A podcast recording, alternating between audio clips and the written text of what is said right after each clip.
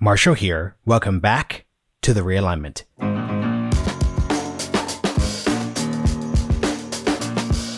Today's episode builds on Tuesday's conversation with Melissa Kearney.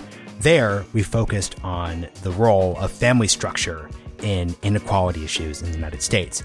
Today, I'm looking at the role of government when it comes to alleviating poverty in the US, especially after COVID payment supports expired last year. My guest today is Nikhil Goyal, a sociologist and policymaker who served as a senior policy advisor for Senator Bernie Sanders. Nikhil has two things that he recently wrote that are especially worth reading. The first is a guest essay in the New York Times from September titled America Pulled Children Out of Poverty. Now it's set to reverse course with a vengeance.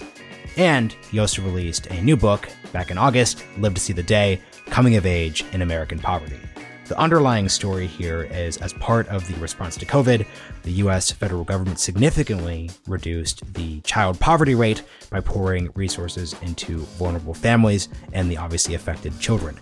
As part of the expiration of those benefits, child poverty really came rolling back. Now, you can have all sorts of qualms with our approach to poverty in this country and the obvious philosophical debates about the role of government in those issues, but I just think the stark increase in poverty after the supports expired gets to the core of the debate that we should be having in this country about how government should impact the lives of those back home.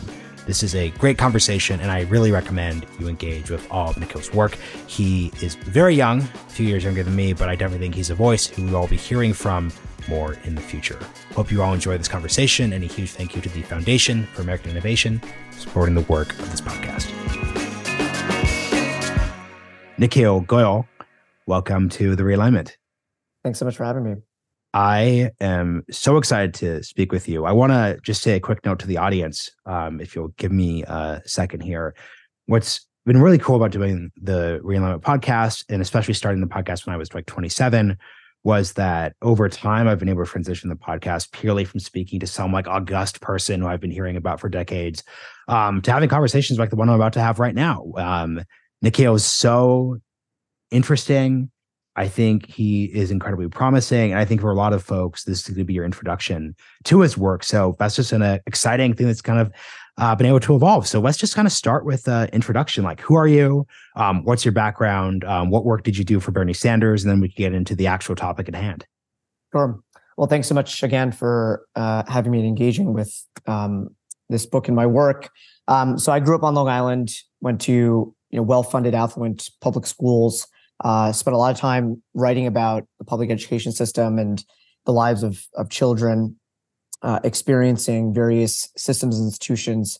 Um, and then I went off to Goddard College, uh, a small liberal arts school in Vermont, uh, which was started by a disciple of John Dewey um, and prizes experiential and self directed learning, uh, the community as the uh, classroom and the curriculum.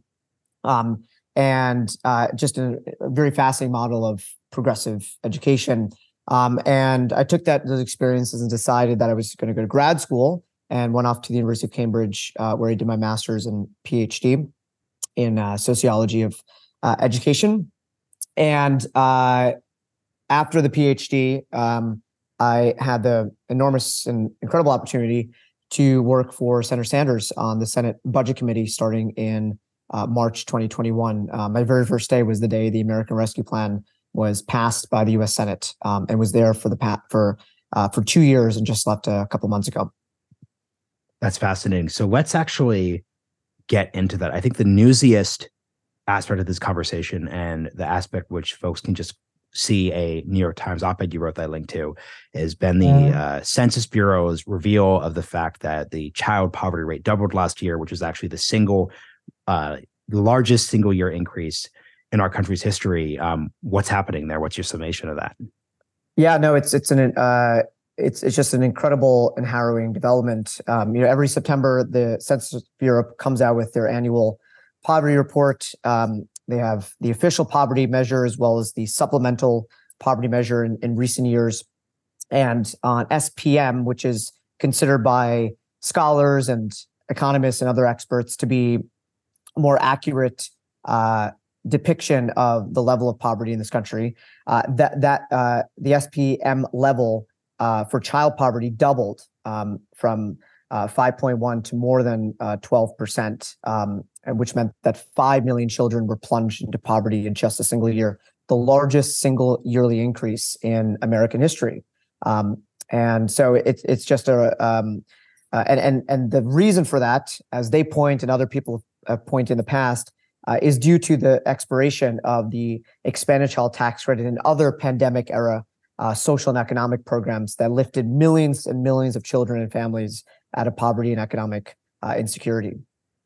Something I kind of wonder, and obviously there's a bracketed timeline on those additional levels of support that folks got, but I'm wondering, especially given the story that you tell in the book, is it possible that just getting support for one year is that in the long term going to be transformative? So, like, let's say there's like this one year where this first grader can have the proper school uniform, doesn't have to have any issues with transportation mm. something gets fixed like in the in the book there are so many instances of like well there's this broken tiling and the you know bathtub is going to collapse into the um, actual kitchen what is the impact of the ability to handle those issues for one year going to be long term long term meaningful or or is this just basically going to go to zero over time sure yeah, no, it's a, it's a very important question. Um, and you referenced the book, which came out of my graduate studies um, called Live to See the Day, Coming of Age in American Poverty, where I followed three Puerto Rican kids who grew up in the poorest neighborhood of Philadelphia called Kensington. Um, and so, you know, the question around uh, whether, you know, say you had one year of economic security and, and stability, you know, well-funded public school, uh, you had all the basic necessities for a dignified life uh, obviously, that's going to improve your quality of life for that year. The question is whether that will continue um, beyond that. And um, I think the, the poverty report, as well as other economic indicators, have shown that when you uh, when those programs expire, when they wind down, uh, people will often be thrown back into the same or similar situations as they were before those programs began. And you can see that not just with the expanded child tax credits, but the expiration of the uh, SNAP emergency allotments, food insecurity is at uh, the highest levels uh, in three years. Um, you see it on the on uh, on housing um, as a result of the expiration of the emergency rental assistance and uh, some of the other tenant protections that were given to tenants during the pandemic, and as well as the ev- eviction moratorium. Uh, housing insecurity, particularly homelessness, has reached record levels. Um, and so I think the the research and the and the data show uh, that unless these programs are made permanent, uh, people will fall back into uh, the economic insecurity that they faced uh, in in the past. So I'm just gonna. I was gonna say I'm gonna play dumb, but actually I have no expertise in this field, so I actually am just asking questions that are coming to mind. Why do people people fall back into poverty after receiving the supports that they've been given, right? So once again, and the book does a great job of articulating this. If you've gotten money for a year or two to fix up your car or buy a proper fitting set of clothes, it seems like maybe you could have raised the floor for yourself, or you could have just been in a little bit more of a stable position, and therefore be able to experience the American dream and kind of move out of that precarious state. So if that's like not quite possible, I'm wondering, is there a way that we could structure aid to families, aid to children, aid to just individuals, so that we're not merely offering a temporary band aid that could be uh, removed with the expiration of political will, but would actually move someone up to the next stage of development or just, you know, the general rung on the American class structure. Like, how do you think about that? Sure. Well, I think it's important to just recognize that a um, a sizable share of uh, America's poor are children, um, and these are people that are not working. I mean, they're you know even if you give them um, uh, e- even if the economy uh, is doing uh, incredibly well in terms of low unemployment and uh, lower inflation uh, and a tight labor market, you know, children uh, are they need those basic economic and social benefits and the various public assistance programs just to maintain a sense of livelihood.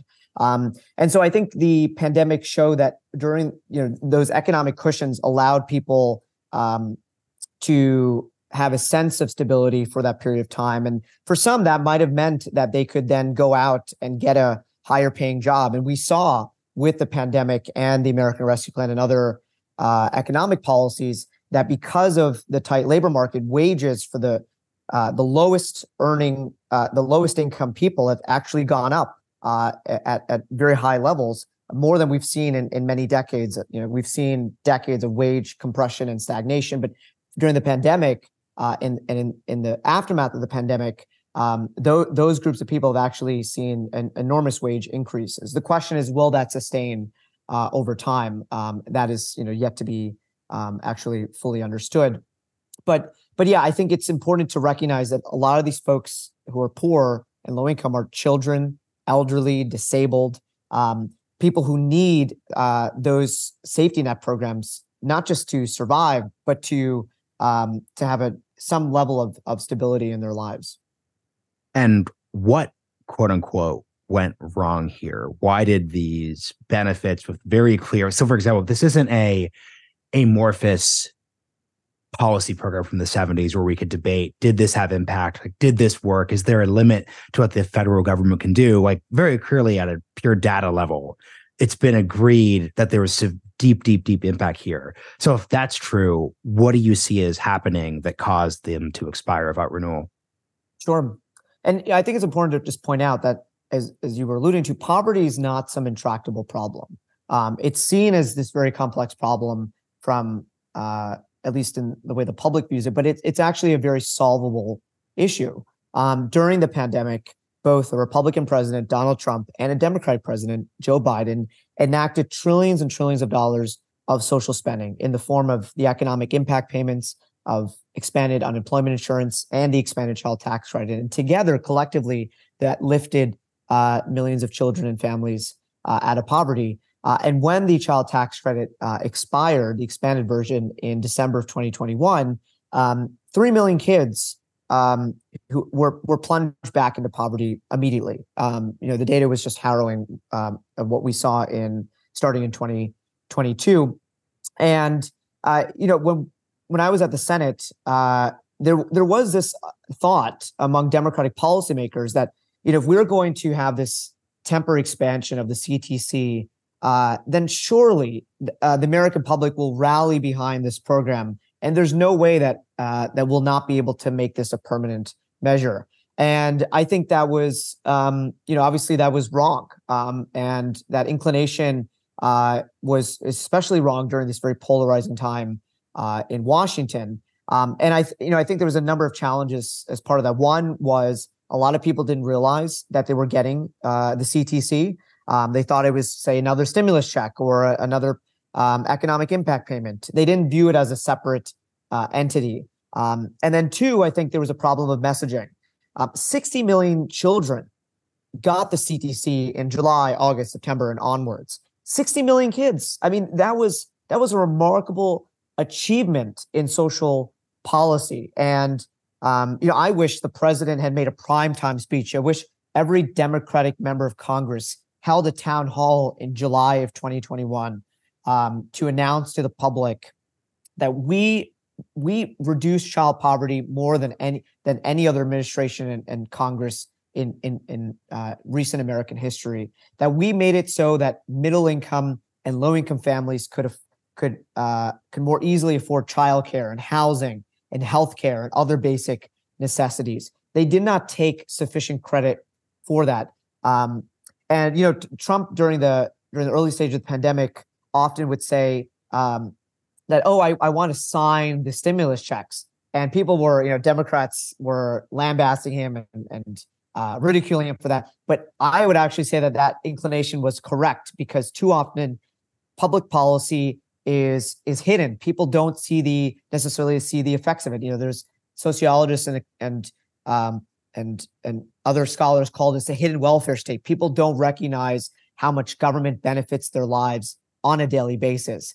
And so I think in terms of one, the um, the fact that people didn't know they were getting the CTC, and then second, the failure messaging. I think, and then finally, uh, the uh, the fact that Senator Manchin and 50 Senate Republicans were not in support of uh, the proposal uh, all of that collectively, I think, led to the demise of that program. Um, and then we're also seeing that with a number of the other programs that I mentioned, SNAP or housing assistance or um, or, or, or, Medicaid uh, expansion. Uh, you know, everything is just falling by the wayside, and we're seeing a rebounding of economic security levels that we have not seen in, in several years. Here's something I'd love for you to explain from an insider perspective. During for the past several years, especially really since uh, Trump's election and some of the dissatisfaction with the fallout of uh, Obamacare, there's been significant energy on the progressive left directed towards passing universal health care.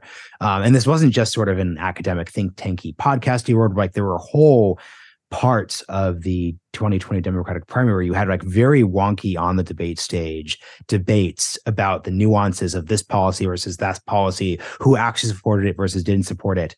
But just hearing the story you just told me from a pure pragmatism perspective, from a pure can this actually be passed? And like actually we can see in a time of diminishing budgets and austerity there's actually energy to pass this and have impact. Why doesn't expanding the CTC and other policies, the child tax credit, attract the same amount of energy from the left as I don't want to say pie in the sky because universal healthcare would obviously have a real effect, but from a pure legislative math perspective, mm. I think it's it's it's it is literally impossible to get Joe Manchin on board some form of universal healthcare. I do not think it was impossible with I think slightly different uh, timelines or approaches to get him yeah. on board a child tax credit expansion. So, love to hear your perspective on that take.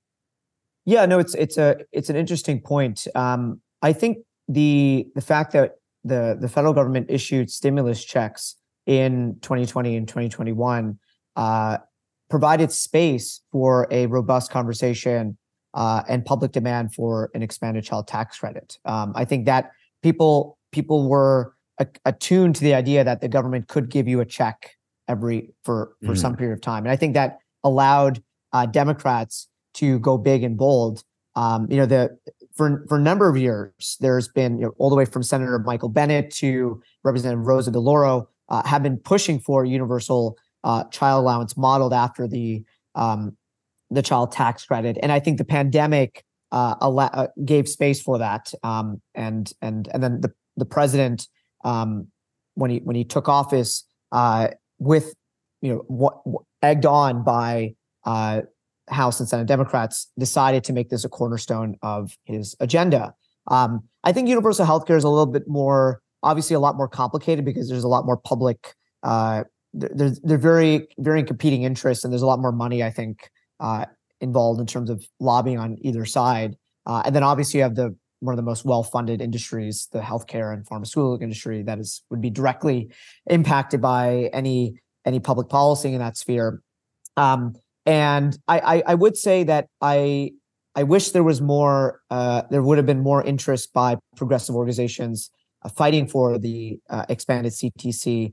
Um, you know, there was some incredible work by the Economic Security Project um, and other groups, but it was relatively minimal compared to other uh, compared to fighting for other programs. Um, I think that's uh, perhaps born out of the fact that the expanded CTC proposal um, is a relatively new one. Uh, it's not one that has been debated for for decades, um, and so I think that that to me is the, the dilemma that uh, Democrats uh, partly faced. And I think yes, as you point out, I think in a in a uh, if we had started with Build Back Better, if we had tried um, the expanded child tax on a permanent basis earlier on, before you know the, the Afghanistan withdrawal, inflation going up, uh, the um, the Delta virus uh, emerging. I think if you if you had that uh, debate happen before the summer of 2021 and the fall of 2021, then I think we probably would have been able to pass an expanded child tax credit um, and um, and get that through. I'd love to hear. My politics are pretty centrist, so a book like this and a person like you is actually an important are are important checks on my instincts because my instinct is to say okay, here's why we can't do this, this, this, or that. Here's why, okay, Nikhil, you're you're you're ignoring this political dynamic or this thing. When when you talk about these policies, when you write this book, you're basically just laying it out in front of me, saying, actually, here are the stakes, and actually, during a period, we actually were able to do it. So I would love for you, without me interrupting with any, well, actually, we can't do that. Just give me the I guess kind of pretend it's the 1960s and we don't have like a political economy that's been checked by the Vietnam War and Nixon and Watergate and like a lack of trust in government and like things not quite going the direction that um, you know, FDR, Kennedy, Johnson Democrats wanted. Like what what is like use your imagination. Like what can we achieve um if we had the will within reason when it comes to American poverty? Sure. It's it's a it's a good question. I mean, I I thought a lot I thought a lot about this. And when I was at the Senate, um, it really felt in in the first year of my tenure there that I was in the shoes, in similar shoes that the architects of the New Deal and the Great Society were were once uh, were once in, um, and it felt like there was uh, a real moment where we could come together as a country um, and finish the unfinished business of the Great Society, of the Civil Rights Movement, of the Poor People's Campaign, um, and it felt I had an enormous weight of responsibility on my shoulders as a policymaker in in that way. Um, and and that I think especially was the case because I had spent um, the, the, past several years uh, working and and interviewing and conducting research in the poorest one of the poorest neighborhoods in this country, Kensington. Um, so I knew the stakes at play. I knew that um, there was I, I had witnessed enormous suffering um, and pain uh, afflicting poor and um, middle income people, um, and that it was it was to me it was it was incredibly important that government step up uh, and reduce that suffering and that pain. Um, and if if if we didn't, that would allow uh, that would I think push people to accept more authoritarian anti-democratic forces and and mindsets and policies. Um, so you know, I think we had we had, we had a uh, there was great urgency of the moment. I think um, it starts from the idea that we should build a cradle to grave social democratic state. So you start from the beginning. You start with um, neonatal care and early childhood education, universal preschool and child care, so that there's a a birth through five early care system where regardless of your income, every child uh, is cared for and as a safe place to be to be during those critical years of the development.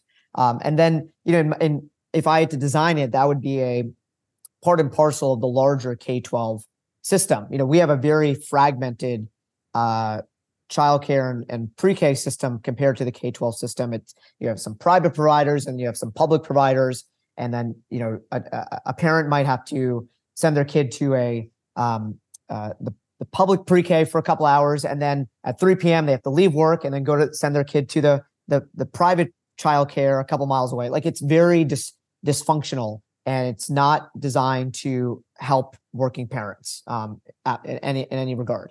So you start with you start with early childhood education, then you go through to the K-12 system, um, and fully funded public schools. And I talk about how in Philadelphia, uh, you have a school system that has been deliberately starved of resources by Harrisburg and by the federal government. Um, typically speaking, and I think this will be important for your viewers and listeners, uh, the federal government has a relatively small role in larger uh, public education. You know, roughly speaking, seven percent of of schools spending comes from the federal government. Um, and then about 45, 47% comes from the state. And then the same amount comes from local property taxes. Um, but in the most regressive states, like Pennsylvania, um, only 37, 38% of a school's funding is coming from the state, and the rest is coming from uh, the from, from uh, local property taxes, which puts a burden on cities, particularly cities with low tax bases, um, to fully to, to, to fund their schools. And then you add, you compound that with the fact that you are dealing with a very economically marginalized population. By and large, almost every child or the vast majority of kids living in poverty or economic insecurity. Um, Then you deal with the fact that you have school buildings that are literally falling apart with asbestos and lead and um, uh, lack of air conditioning and uh, and humane, safe classrooms. Um, and then you add the fact that you're paying paying teachers abysmal uh, salaries, uh, salaries that um, uh, that you could probably in some in some places you could probably earn more at a, a working at McDonald's or Walmart um, than being a teacher. Um, and then so you, I think you start so you start with early childhood education. You fully fund the schools, and then you think about all the other institutions that you that children interact with, healthcare. Um, I'm a big believer. You know whether you know you can we can debate Medicare for all or single payer, but at the very least, I'm a big believer in Medicare for kids, covering covering kids um, in totality under a Medicare system, and then obviously trying to reduce the Medicare eligibility age on the on the on the front on the on the upper echelon. Um, housing, making sure that every child is a safe place to live. Um, an investment in affordable, affordable housing, all types of housing, whether that might mean um, you know luxury developments all the way to, to affordable units. I think we just need more housing, uh, and then particularly housing located in in transit and near public transit, so that you can uh, so that people can get access to those benefits. Um, and then on um, and then on safe neighborhoods, you know, it's really I think the the book really sh- tries to show that everyone deserves to be able to walk down the street in their neighborhood without the fear of getting shot, assaulted, or mugged. That I think is a basic human right. Um, and I think uh, when we talk about crime and we talk about social dislocation, it is very important uh, that we address the root causes of that uh, of those social ills um, in a comprehensive way. And we shouldn't shy away from uh, from that in any respect. Um, and then finally, I think uh, in terms of full employment uh, economy, uh, investing in public employment in living wage jobs, um, you know, whether that might mean, uh, you know, really a civilian climate corps um, so that people can enter uh, decent, dignified work in in uh, in environmental sector, um, and then you know all the uh, other things around food insecurity and um, and and, and, and other issues. So I think it's to me it's a comprehensive agenda. And the, the I think the brilliance of Build Back Better was that it would have virtually touched the life of every American at every sector and phase of their life. Um, tuition-free public college, home health care, um, affordable housing investment, paid family medical leave, Medicare to include dental, vision, and hearing care. Um, I think the the research shows very clearly that when you make those investments on the front end, you will ultimately reduce costs on the back end in the form of lower crime, lower spending on public assistance programs, and lower economic productivity. Um, and I also point out in, at the end of the book a, a study by the National Academies about child poverty, and which says that the annual toll of child poverty is 800 billion to 1.1 trillion dollars each year. So it doesn't matter whether you know, if you're a listener, you don't care about child poverty, that's your prerogative. But this is money coming out of your own pocket. This is money taken out of all of our pockets. It affects whether you are rich, poor, or working class. Um, and so I think to me, the investments that we make on the front end will ultimately make our society more equitable. It will make our society safer, and it will make our society more democratic um, in in totality. I'd love to hear from you to bring my DC side back into things. What do you think is the sustainable political project that could bring about what you just described here? Because if we think about the war on poverty, the war on poverty emerges towards the tail end, obviously, of the of the FDR era, but it's emerging from a United States which has won World War II. It's at the height of its economic power. It's before Vietnam has gone truly bad. So you're at the real height of confidence in that frame. It's America. It's the America that's going to the moon. Um, you know, in the book, like we could critique um, welfare. We're ending welfare as we know it. If you're Bill Clinton in the 1990s, but something that I think younger people from our cohort who tend to miss when they attack Bill Clinton and Joe Biden and the Democrats of the 1990s um, was that um, I don't think, for good or for ill, the welfare and social policies of the 60s were sustainable in the 1990s um, and the 1980s right. in the same way.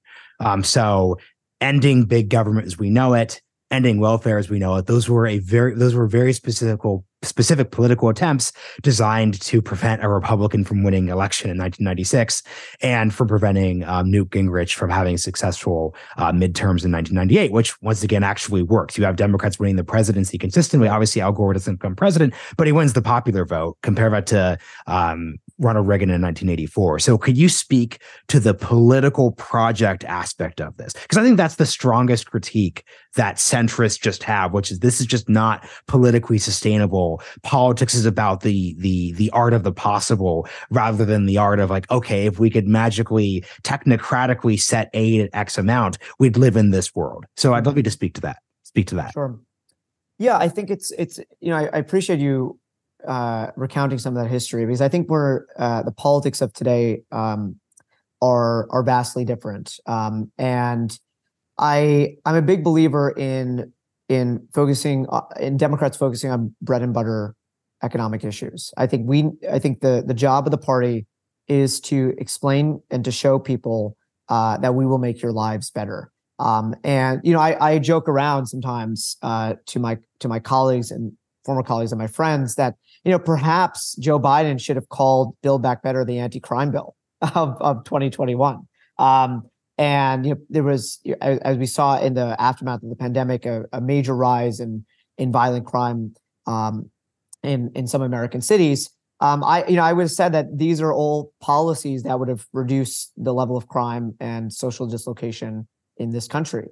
Um, but I think it goes. My my my larger point is again the how we should focus on the policies and programs that will provide people with decent standard of living. Um, and to, I think it's important to also pick the fights um, and to name the enemy. Um, you know, I I am very um, impressed and amazed by the rejuven the rejuvenation of the the labor movement, whether it's Amazon workers or Starbucks workers uh, or UAW um, workers on strike. Um, you know, I think there's a, a revived labor movement, and I think that is the core of my politics, um, where to show people that you can fight for your rights, fight for decent wages and good benefits. Um, and the question, obviously, is how will that trickle to the rest of uh, the American economy? Um, and you know, it is it is very tough because you're dealing with that piece, but you're also dealing with a Congress that is completely dysfunctional um, where you know we have a situation where we can't get even basic bills um, voted on. Um, and I, I, I don't have too much hope at the federal level um, for uh, for my policies to or these ideas to be enacted as long as there's a Republican led House. There needs to be a Democratic trifecta again for for any of these policies to have a chance uh, in the future. And I also just want to note that it is you know just compare the Democratic Party in Congress of say 2010 or even 2015 to the, the, the party in Congress of 2021, you would not find 49 Senate Democrats on board with 1.75 trillion dollars of spending. Uh, that is a remarkable achievement. You would not find 48 Democrats on board with 3.5 trillion dollars of social and economic spending. Um, the party is, you know, thanks to I think Senator Sanders, to Senator Warren, Black Lives Matter, the Occupy movement, um, Fight for 15, the uh, trade unions, all of that together, as well as the pandemic, um, I think shifted our politics uh, in a in a in, in a, in a leftward direction um, and provided the uh, the intellectual oxygen as well as the political space uh, for uh, a changing conception of what government um, can do. So I, I, that to me is I think an achievement, even as we couldn't get everything across the finish line. Uh, it is that that I think is gives me hope that next time when Democrats have control of the uh, of all three uh, branches, uh, of, of, sorry, all three chambers, um, that um, uh, that we can get something uh, big across. And you know the, the, the question around the you know the great FDR and the Great Society. I always try to exp- uh, make it. I always try to make it clear that what I'm proposing are inherently American ideas. It is it is directly reviving the spirit of the New Deal and the Great Society, and I think um, it would it would do progressives and Democrats a service if we couched our rhetoric in a more patriotic American agenda uh, around combating economic security, uh, insecurity, um, and inequality. Um, I think that would be uh, more helpful than talking about socialism and um, and democratic socialism. I think those are words and policies and ideologies that turn off people. But when, when you talk about how we are going to finish the New Deal project uh, and we're going to fight for democratic democracy in in our workplaces, in our economic and, and social institutions, in our schools, um, that I think is more compelling and, and more meaningful to people than talking about you know, democratic socialism or or um, uh, or so forth. Well, and I, I think that's really well stated, just in the sense that if you actually look at the model for the ideal, and once again, insert statement of the New Deal didn't include, and I'm not saying this dismissively, but the, the New Deal, especially if you're talking about, um, you know, black people in the South, like had all sorts of like flaws in it, but like broadly, we're talking about it as a model for mass political and economic change in the face mm-hmm. of a crisis opportunity. It's not couched in a revolution. It's not couched in purely revolutionary terms. Now, at a policy level, it's revolutionary, but FDR actually uses that kind of Bismarckian. Um, this is how we retain the social order by extending rights, by extending this, this, this, and that. The same thing is true. LB, LBJ is not a, a, a revolutionary. So I think there's this like interesting dynamic where folks who I kind of worry that something that's happened in our politics is people who should be filling one function have fallen into other functions. So I think mm. activists play a very, very, very important role. Like I just said earlier, like you, are kind of here with this book, which isn't purely it's, it's academic, it's popular, it's academic, but it's so it's activism adjacent, but your job is to take this book and be like, okay, think tank scholar Marshall, take your foreign policy hat off for a second and confront the face of American poverty. That's mm. actually like a really important thing. And I also think, to your point, a Fight for 15 organizer, that's actually a very, very, very important thing that actually moves things on the ground. But clearly, you've had a bunch of people who are activists I think enter into policy roles and a bunch of policy people who like are actually policy brained enter into the activism spaces. Mm-hmm. And I just every I, I kind of see this when I'm chatting with people. It, it, becomes kind of like frustrating in that context. So I'm curious if you because you're you're wearing a bunch of different hats here. Mm-hmm. What are your thoughts on that idea? Sure.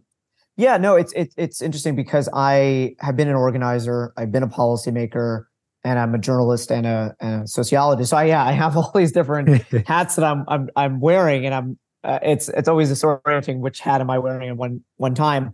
Um, but it, it, to me, um, I you know perhaps I can answer that by talking a little bit about messaging. I think the question around message discipline is one that uh, a lot of activists unfortunately have not learned. Um, I think you can you can talk about that in the context of the uprisings uh, in the aftermath of the murder of George Floyd um, and the way people talk about policing and criminal justice and um, and crime. Um, I also think there's, uh, you know, I, I, I was really, I, I, was dismayed by the fact that, a, you know, a lot of the, um, a lot of progressive activists were not uh, involved in the fight for Build Back Better. Um, I think that, you know, when we talk about, you know, you can talk about, um, uh, you know, various criminal justice policies, and we can we can debate those, uh, the effectiveness of various uh, rhetoric, uh, various um, slogans and, and policies. But I think inherently, if we're trying to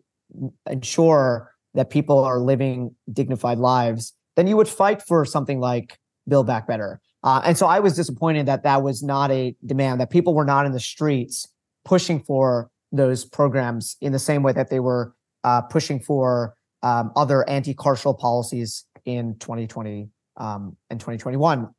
So um, so I think message discipline is I think is is incredibly important. Um, I think people need to pull their ideas um, and their policies. They need to figure out what policies are actually most uh, attractive to the general electorate. Um, and that doesn't mean that you don't support those uh, other things, but it means that you prioritize one thing over another. Um, and I think it, it, goes back to the point I made around bread and butter issues, talking about living, uh, raising minimum wage, public jobs programs, uh, good, well-funded public schools, um, and um, affordable housing, uh, getting money out of politics. Uh, you know, all those things are extremely popular. 70, 80% of Americans support many of those policies. But why don't we talk about them? Why is that not the overarching narrative that that Democratic politicians are engaged in? Um, I think that's a failing of the party. Um, and I think Biden, uh, the president, has actually um, has has actually been able to craft an important narrative around that. The challenge is, however, that the affordability crisis has not been fully on a uh, fully addressed because of the failure to pass Build Back Better. So it's harder to make that that that uh, that push when a lot of his agenda did not ultimately go through. But I think his rhetoric around centering working people, uh, making sure that they're that um, that corporations pay their fair share, um, that uh, that we stand with workers on strike uh, for justice and dignity. You know, all those things are ideas that, frankly, have never been talked about by a Democratic president in 50 years. Um, so I think that is a, an important consequential development that should be acknowledged. Even the ideas, as we saw a couple of weeks ago, the president going and um, and uh, walking the picket line with the UAW workers. That is a remarkable uh, uh, development in American political life that I think we should not you know shy away from acknowledging. So in these last you know 15 minutes or so, I want to really focus on the book because I, I really want this to be a book that um, and I'll just say a, a quick personal note. Um, I most of my work focuses on in, in the foreign policy space. Um, I, I, suspect I'm quite a bit more hawkish on a variety of foreign policy questions than you are, but I, I do think as I learn more about FDR's presidency, the more him building the American arsenal of democracy. I host a podcast called Arsenal of Democracy. I actually don't think you could separate America's role in World War II from America's role in the new, with the New Deal. Um, I actually think these are inextricably tied together, and the the separation thereof. Uh, the, the the book that you're basically artic- the, the, the my takeaway from the book here is I can talk about how we need to have a 300 ship navy um, till my lungs give out. I really seriously believe that. But if at the same time I don't also focus on these issues of poverty, I think there's actually something deeply missing from that picture. Um, so that was just like a, a real like positive reaction I had to your book. Um, so let me give the the quick negative then. And it's not even a negative; it's it's, it's more of like a, a frustration I think readers may experience. Let's talk about personal responsibility for a second, because you and I are of similar age cohort. So I'm I would bet money we went through a similar experience during our like upper middle class high school like AP Gov um, experience where it talks about the 1980s and it says, you know, in the 1980s, you know, Ronald Reagan is the president. He talks about the the welfare queen. It turns out she didn't actually exist, and it turns out that a lot of the language around personal responsibility actually these were really dog whistles about black people. Richard Nixon and Richard Nixon's staff they said all these horrible things like this, this, this, and that. I will acknowledge that. That's all true. It's very well documented. But that said, in the book, you are documenting so many examples of just bad individualized decision making like there's this this really harrowing piece towards the end where um one of the main characters ryan um his um not mother-in-law because he's not married to the woman who has his baby but um the mother the mother of his uh the mother of his baby mama i'm just gonna keep yeah. it simple there she slaps him across the face when they're getting in an argument um and then later um, Bianca, uh, the the mother of his child, like hits him across the face during a conversation. I just found myself and, and, and throughout the book, like you're making reference to the fact that we need to focus on root causes, we need to focus on the structural realities, and I I, I actually agree with that. But I just found myself so frustrated. I wanted to shake them and just be like, "Fucking stop." Right. Did you, and, and I think that, and I think that's like, there's something like deeply American about that. And that gets to the awkward politics of individual responsibility and taking charge of oneself and behaving properly. So that's just my visceral. This isn't Marshall the podcaster speaking. This is Marshall the reader. Sure. Can you speak to that? And once again, you're not. You don't make yourself a part of the book at all. So, like, I'm not saying like, why didn't you just grab them and tell them to get their lives? Because that's that's not the book. So, I'm asking you now, like, help me just like wrestle with this feeling because I I know that it's easy as hell for me to sit here as like upper middle class podcaster who came from a PhD lawyer background to say like get your stuff together because frankly my stuff wasn't together in my like early 20s and I got a million different chances to fix things. So I, I understand that, but I still have something that viscerally is saying any political message that's telling me I can't talk about personal responsibility, there's just something wrong about that. Sure. Yeah, no, it's you know throughout the book, um, I describe poor decisions by either the main characters or uh, other people in their lives. And you know, sometimes it's simple or or kind of cut and dried as engaging in fights, uh, as you point out, and and that is you know those are you know I think that is born out of a number of things. I think obviously just bad decisions being made. I also think it it um, is a product of living in a very violent neighborhood. I think when you're living uh, when you're living among um, a neighborhood where there's constant fear and risk of victimization, that means that many of your interactions are going to be defined by violence, um, whether you like it or not. Um, and that doesn't that's not trying to you know take the people off the hook for their individual actions, and we can we can talk about that. But I think it's important to contextualize how many of these uh, decisions or actions are happening within a very particular environment where um, where you know this is um, in Philadelphia. Uh, it is a city that has experienced some of the highest levels of homicides per capita of any large city in America. Um, in last year, last school year alone, 179 Philadelphia students were shot. 179 students alone, just in one year, were shot.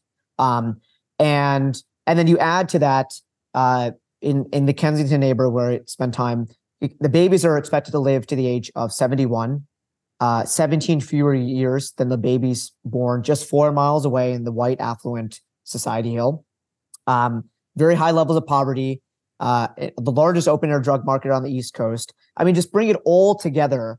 Um, and that is going to cloud and influence people's decision making and their behaviors. Um, and so I, I, I try to explain that yes, you know, and, and it was important for me to um, you know it's it's easy as a progressive and a as a social democrat to um, leave out and omit some of those stories because it doesn't it doesn't fall uh, it doesn't fit well into a larger narrative necessarily. But I thought it was important just to put that in there um, and keep them in there because that's it's important to uh, depict people's lives in the most accurate way possible. As a journalist, it was important to do that. Um, but then at the same time, I provide, I marry that agency, those individual experiences and struggles with the social structure and the history to help not fully explain, but to partially and largely explain why those conditions exist. And they don't exist in a vacuum.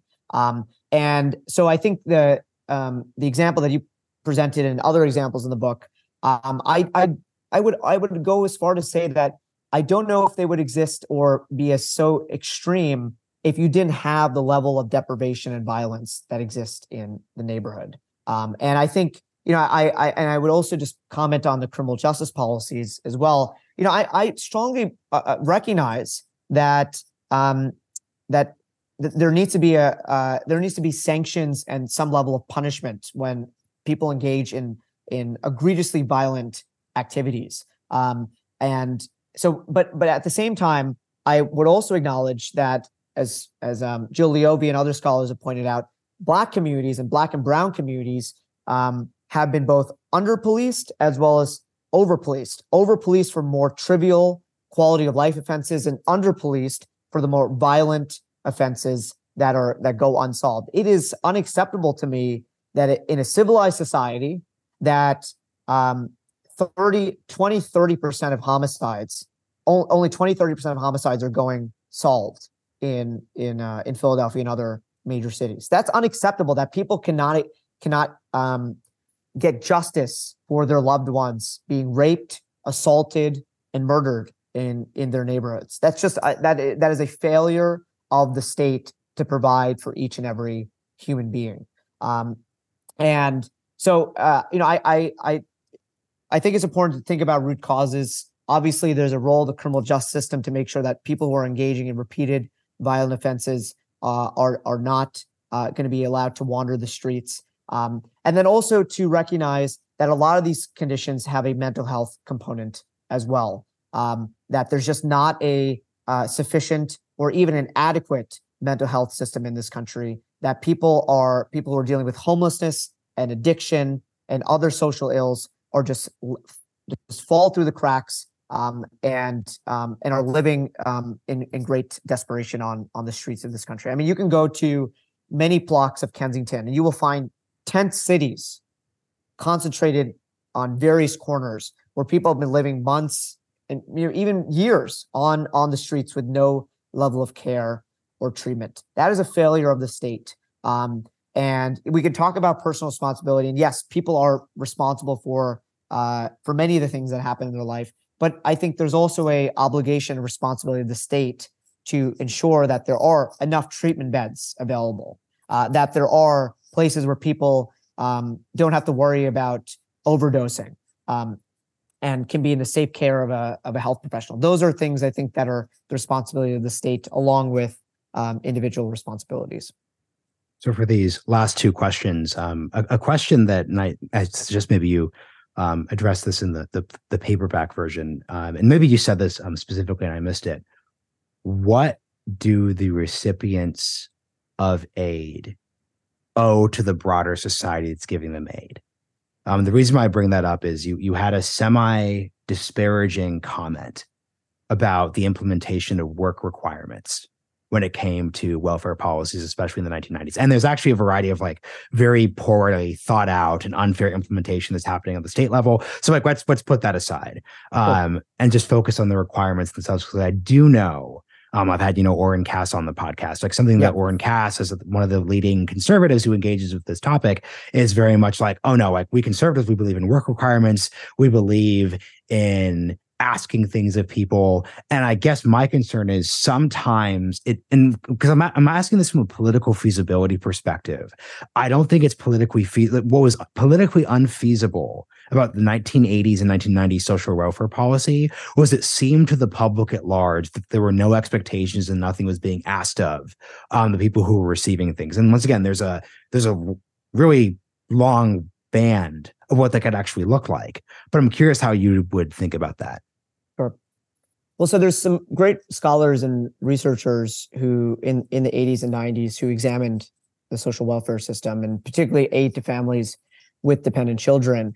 Um, and there's a there's one famous study that found that a very uh, most people who on welfare were on welfare for various spells of time. They would go in and off of welfare during times of economic hardship, and then they would leave it when they had more security. Uh, a minority did linger for a longer period of time, um, and that and I think that was a that was a challenge and problem. Um, I would also argue that you know some of the provisions of AFDC actually prevented the formation of two parent households. You know, even just the idea of a man in the house rule um, on how women had to constantly hide their uh, boyfriends and husbands or and and loved ones um, because they would lose welfare benefits as a result of that. Um, that that was a challenge. Um, I also think there was a there were, there were also challenges with the fact that we didn't have uh, a public employment uh, program uh, similar to one that Daniel Patrick Moynihan and Coretta Scott King and other uh, folks advocated for, um, so that people could have a job uh, if they they wanted to. You know, there was an issue of spatial. Can we mismatch. pause there real quick. Yeah. Do, do, do, do you have do you have ten minutes? Sure. Yeah. I just want to I just want to be generous of your time. What what yes, this out? No problem. Yeah. Okay. So let's let's pause there on the Jennifer Patrick Moynihan thing because that is so fascinating because there's no yeah. doubt you know um, and listeners might not be aware, Daniel Patrick Moynihan, um, before he was the senator of New York, um, he worked um, in sociology space. He was in the Nixon administration, but he wrote a, a, a famous report um, about the state of the black family. Um, so the collapse of the black family unit. Mm. and conservatives will obviously talk a lot about look how prescient this was. And what was prescient was it was he wasn't just focusing on black people. He was saying, hey, like as a whole, there's a broader family unit issue that we're going to run into. And basically the next we could debate the specifics, but the next 50 years track that. But what conservatives do not talk about is the the the full employment mm. job aspect response to that. So can you talk because I, I, didn't know that. So I'd love for you sure. just to like talk about that. Because that's because oh. that, that's that's a really interesting kind of uh, merging. This is why this is why Moynihan's like an interesting political figure because he's he, he's genuinely like a neoconservative. He's genuinely like this weird mix of different instincts. but yeah, so speak to that, please. No, absolutely. I mean, I have just been uh, profoundly influenced by by Moynihan. Um, I mean, the, the, report that you talked about was the famous Moynihan report uh, on the black family. But you know, unfortunately, a lot of his policy prescriptions were left out, were entirely left out of that report. It was mostly an analysis or an evaluation of the plight of uh, of African American families, the rise of single parent households and welfare dependency and and crime and other issues. Um, it left out entirely the fact that he was on the record one of the strongest champions of a public jobs program, a full employment economy. Um, you know, it was something that he and uh, the labor secretary Wirtz um, had pushed for uh, in the early days of the war on poverty. You know, they they essentially argue that we can't educate, we can't teach our way out of poverty. We have to provide people with decent public employment that pays a living wage. Um, and you know, obviously, there was some uh, some of their orientation was about this kind of matriarch, uh, this patriarchal family structure where the man would go to work and the woman would stay home. Um, but at the very least, I think what was really important was that they believed that uh, we should invest in um, in in those jobs programs um, as well as in other types of income uh, programs to provide people with a level of income, whether it was uh, not necessarily a basic income for everybody, but for families um, as well. So Moynihan, you know, he, he has a, had a fascinating trajectory, and then he was instrumental in um, something in, in, during the Nixon administration called the Family Allowance Plan, which would have provided a, a essentially a basic, a minimum basic income for families, um, and you know ultimately did not pass um, and and pass Congress. Um, but it was an example of uh, one of the most robust social uh, welfare policies. And you know, the unfortunate thing as well was that the left, um, I think, had a play in its in the demise of that program because they said it wasn't enough, um, and so we're not going to support it. And then on the child care program as well, there was a major effort to provide universal child care in the 1970s under Nixon. And then obviously Nixon, on the advice of Pat Buchanan and other conserv- religious conservatives who were talking about family values and, and the traditional um, family structure, uh, they convinced him to oppose that piece of legislation. But, Moynihan had an enormous role to play um, in, uh, you know, as he held many neoconservative ideas and, and theories about crime and and other issues, had a very social democratic core when it came to core economic um, issues, and that, and that is something I am uh, I, I, am very influenced by and and um, and indebted to his work and scholarship. Yeah, it's so interesting. So, um, the last question I want to ask you, because you you have a lot of expertise in the education field, which you haven't spoken as much about. I'd love to just understand where you think we are in the education policy debate because as you could probably tell and listeners definitely know i like to think in terms of timelines so if it's 1980 the famous nation at risk report comes out in 1983 like that that we've we've kind of hit the two reports that people are probably going to know. Like Nation at right. Risk comes out, says we think everything's hunky dory for schools. It's actually not hunky dory. That really girds discussion for the next uh, decade or so. In the 90s, you have Clintonian third way politics. You're talking about school uniforms. You're talking about um, like policies kind of like in that direction.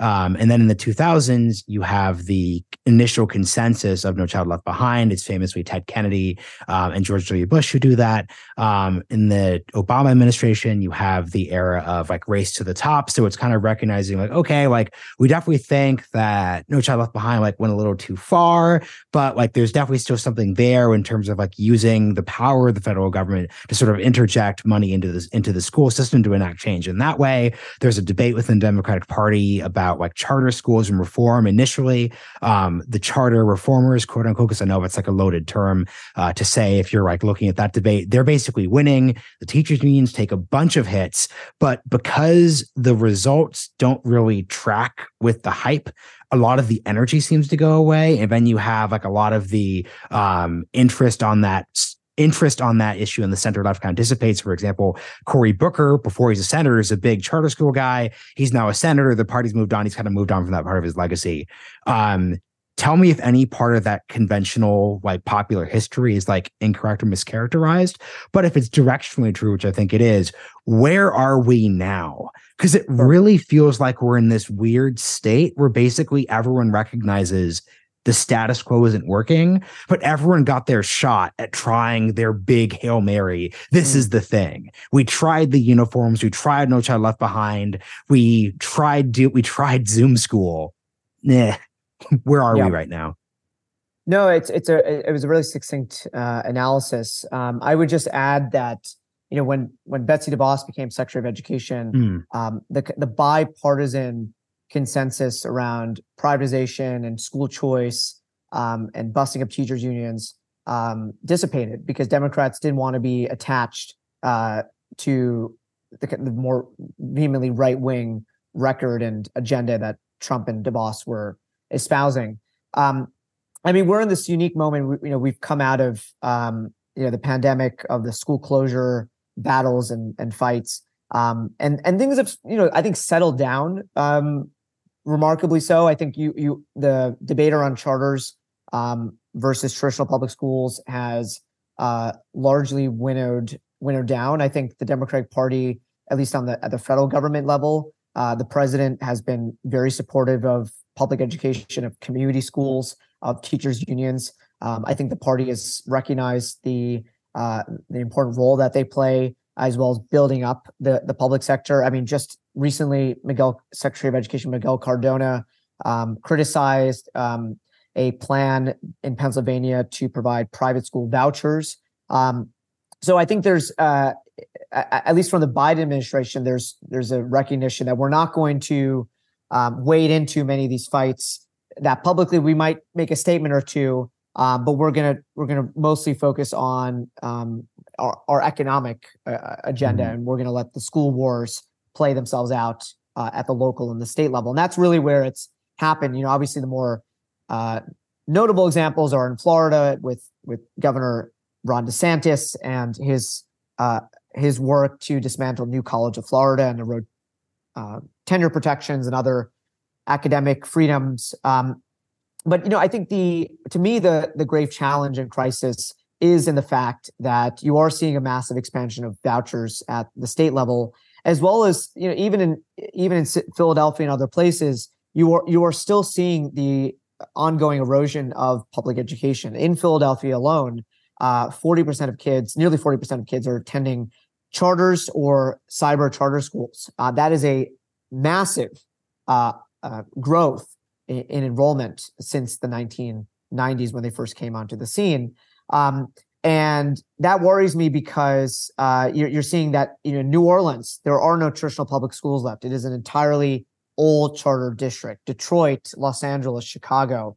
Um, and you have seen a crop of mayors like Brandon Johnson in, in Chicago and other places push back against the ongoing charter expansion. You know, my my position on charters is is, is very nuanced, which is that, you know, I, I think there's some wonderful, equitable, student-centered charter schools out there. They should be widely adopted and, and emulated by the traditional school system.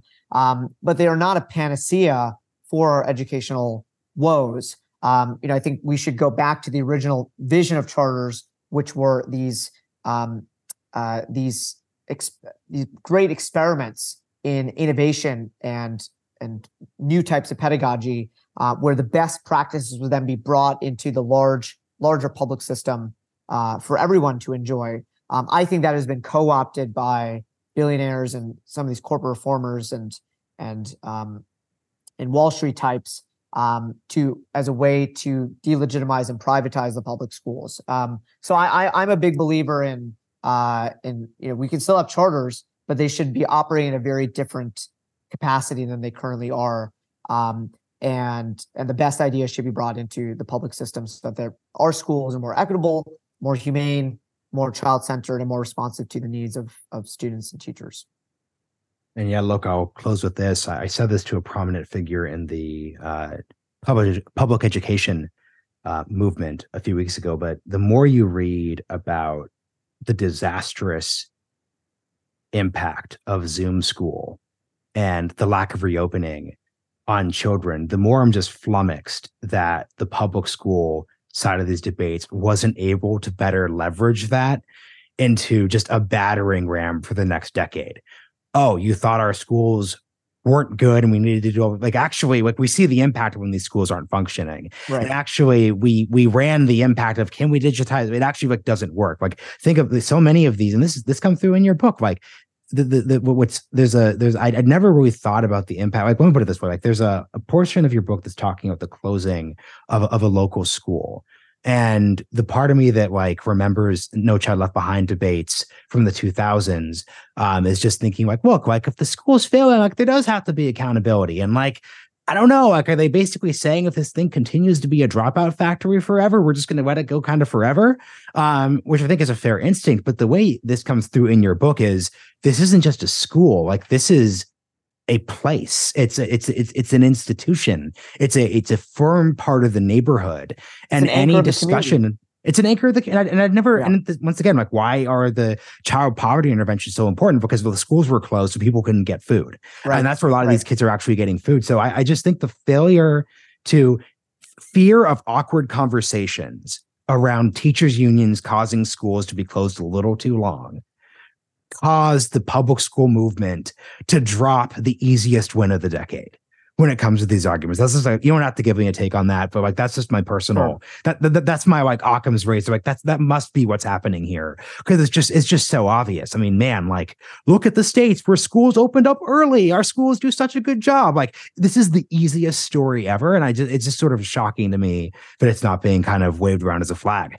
Um, I mean, um, I, I would just, you know, comment. I mean, I wrote a piece for the Nation magazine in the summer of 2021 where I argued that it we we can safely reopen schools in the form of outdoor experiential learning. Like they, there shouldn't just be remote learning. That we should tap into the power of cities and and and um, and uh, urban neighborhoods as well as the entire landscape of public institutions, parks and libraries and um, and, and other facilities for children to be educated in that we didn't have to s- simply rely on remote education. And you know the kids that attended El Centro de Estudiantes this alternative school which i featured in the book uh, they were enormously uh, harmed by remote education. They did not show up. A lot of them just completely tuned out and were disengaged. And it you know there were some incredible educators who held classes in in um, in community parks and in gardens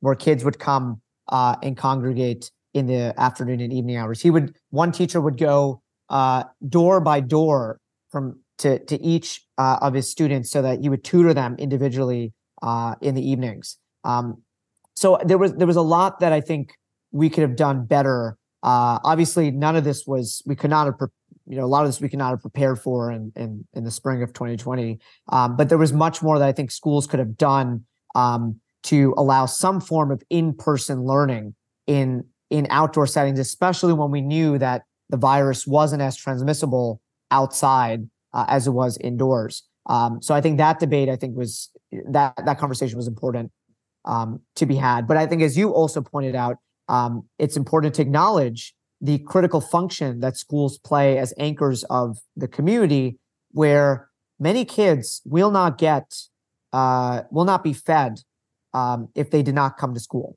That that is the one place they go to get a free breakfast and lunch and, and a snack.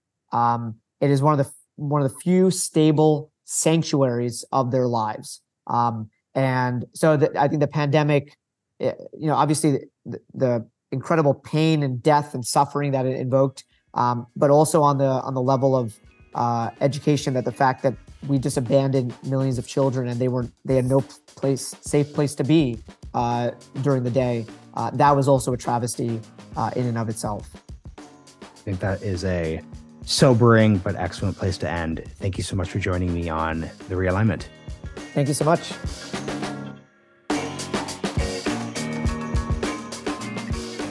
Hope you enjoyed this episode. If you learned something, like the show mission, or want to access our subscriber exclusive Q&A, bonus episodes, and more, go to realignment.supercast.com and subscribe to our $5 a month, $50 a year, or 500 for a lifetime membership rates. See you all next time.